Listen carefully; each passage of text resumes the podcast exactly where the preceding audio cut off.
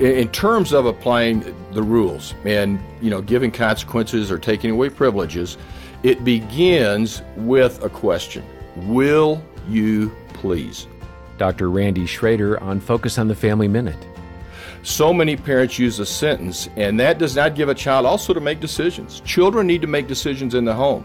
And so if I said to you, I could use the rule of courtesy, Jim and John, and say, please switch seats. Well, even though I use please, that's a sentence, which is a command, a demand, in order to do it. I didn't give you a chance to say no, thank you.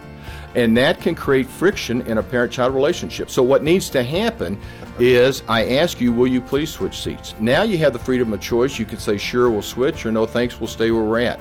So, the first step is always to ask, will you please? More great parenting advice from Randy at FamilyMinute.org.